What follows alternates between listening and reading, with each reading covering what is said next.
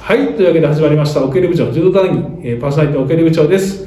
えー今日も行動パンについてお話をします。お願いします。ということで両方いらっしゃい。あ、料理です。お願いします。今日は70キロ級。あ今回70です。うん70ラッキーセブン。ら。うん。ここはですね、ちょっと新添選手がもう、ちょっと前回のあれ見たら、こう、抜けてんじゃ抜ねけえてかますね。なと思う私んだなけんどか、自覚が出てきてるというか、すげえ私だみたいいいなこととこ言ろってるが。ね。いいこと言ってる。そこがちょっとやっぱ今まで物足りなかったところだったと思うんですけど、なんか全日本のコーチの誰かが言ってそうなこと言ってるね。これどっかで見たのか な。第一シード、水野選手、はい第二シード、大野選手です。大野洋がいるな、いるんだな。いるな。そしてここにはモカがいますからね。モカがいますね。あとシホもいますね。志保どこにいる下のああ、志保いるじゃん。いるんですよ。シードじゃな今い一番乗ってる。るんですよ。ん一番乗ってると思う。そうだよね、シードじゃないんだ。うん。あ、そう。そうなんです。シードにいなかったからいないのかと思ってた。にいちゃうんですよ。これはすごい。だからよく落としたと思いますよ、寺田選手はここから。いやー。ここで勝負するのもあったけど。ということはよ、はい。いや、僕、上のブロックはちょっと結論早すぎるかもしれないけど、やっぱ新添選手だと思うんだよ。モカもちょっと厳しいでしょうね。うん、体幹の強さねこ。れ杉山歌音選手どうですか ?JR 東日本。あもともと自力やった上に JR 東日本っあ、て本当だね、本当だね。まあ、とはいえね。とはいえだよね。とはいえがね。とはいえですようんとはいえ。うん、だから、ここはもう新添ですうよ。ん。新添。 2歳。新添 VS。ここ下だからね、どうです、どう考えるかですよ。大野陽子選手のまたこの順番うん、今回順番的には、でもこれは直接対決、新添選手負けたけど、うん。 3位確保したんだよな。そうですね。だから、宇野由紀子選手に負けるんじゃないですか。2回戦ぐらいで。いやー、どこ、田中、あ、ミネちゃん。ミニーちゃんいるんですよ。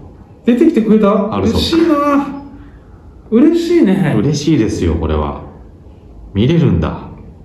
いやーこれは嬉しいなミニーちゃん。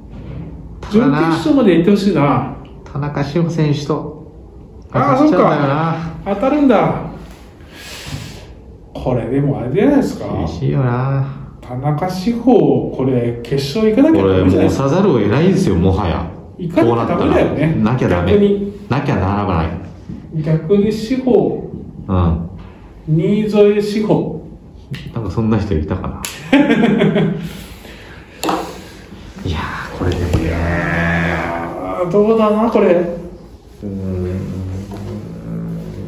どうですかうーん。このなんかあのやっぱ全日本女子を見てしまうとはい。ねあんだけこうでかい相手にそでもねただね、あれも新添出てたら、新添もあれぐらいできちゃったかもしれないっていう。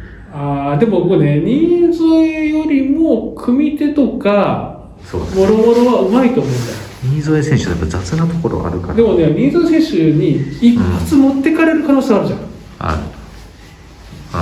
あの体幹の強さでうん。はい。で逆に重量級よりもやっぱ動けるからうん。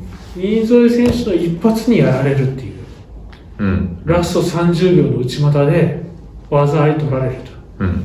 そのそこまでずっと押してんだよはなんなら指導2枚取ってる